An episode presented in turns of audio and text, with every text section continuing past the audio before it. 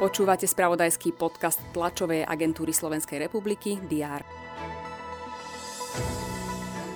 Proces výstavby prioritných dialničných úsekov sa zrýchli. Priniesť to má nová legislatíva, ktorú schválil slovenský parlament.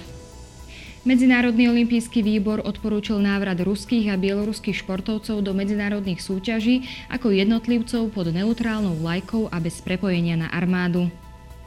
To sú niektoré zo správ, ktoré sme priniesli vo včerajšom spravodajstve. Je streda 29. marca. Aj dnes budú redakcie TSR mapovať všetky dôležité udalosti dňa. Vítajte pri diári. Prezidentka Zuzana Čaputová pokračuje v úradovaní z východu. Spolu s estónskym prezidentom Alarom Karisom navštíví Spišský hrad. V obci Kecerovce sa prezidentka zúčastní na prezentácii projektu domov. Navštíví tiež výskumné centrum progresívnych materiálov a technológií Promatech v Košiciach. Poslanci parlamentu ďalej rokujú na aktuálnej schôdzi. Čaká ich okrem iného novela zákona o verejnom obstarávaní. V pléne do poludnia vystúpi podpredsednička Najvyššej rady Ukrajiny Olena Kondratiuková.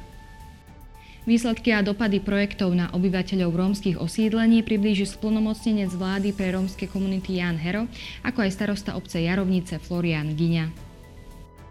Národná banka Slovenska predstaví ekonomický a menový vývoj tohto ročnej jary.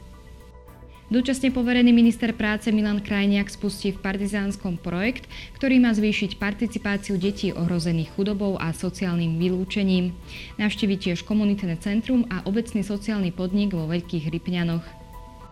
Šéf Medzinárodnej agentúry pre atomovú energiu Rafael Grossi navštívi záporožskú jadrovú elektráreň na juhu Ukrajiny, ktorú okupujú ruské sily.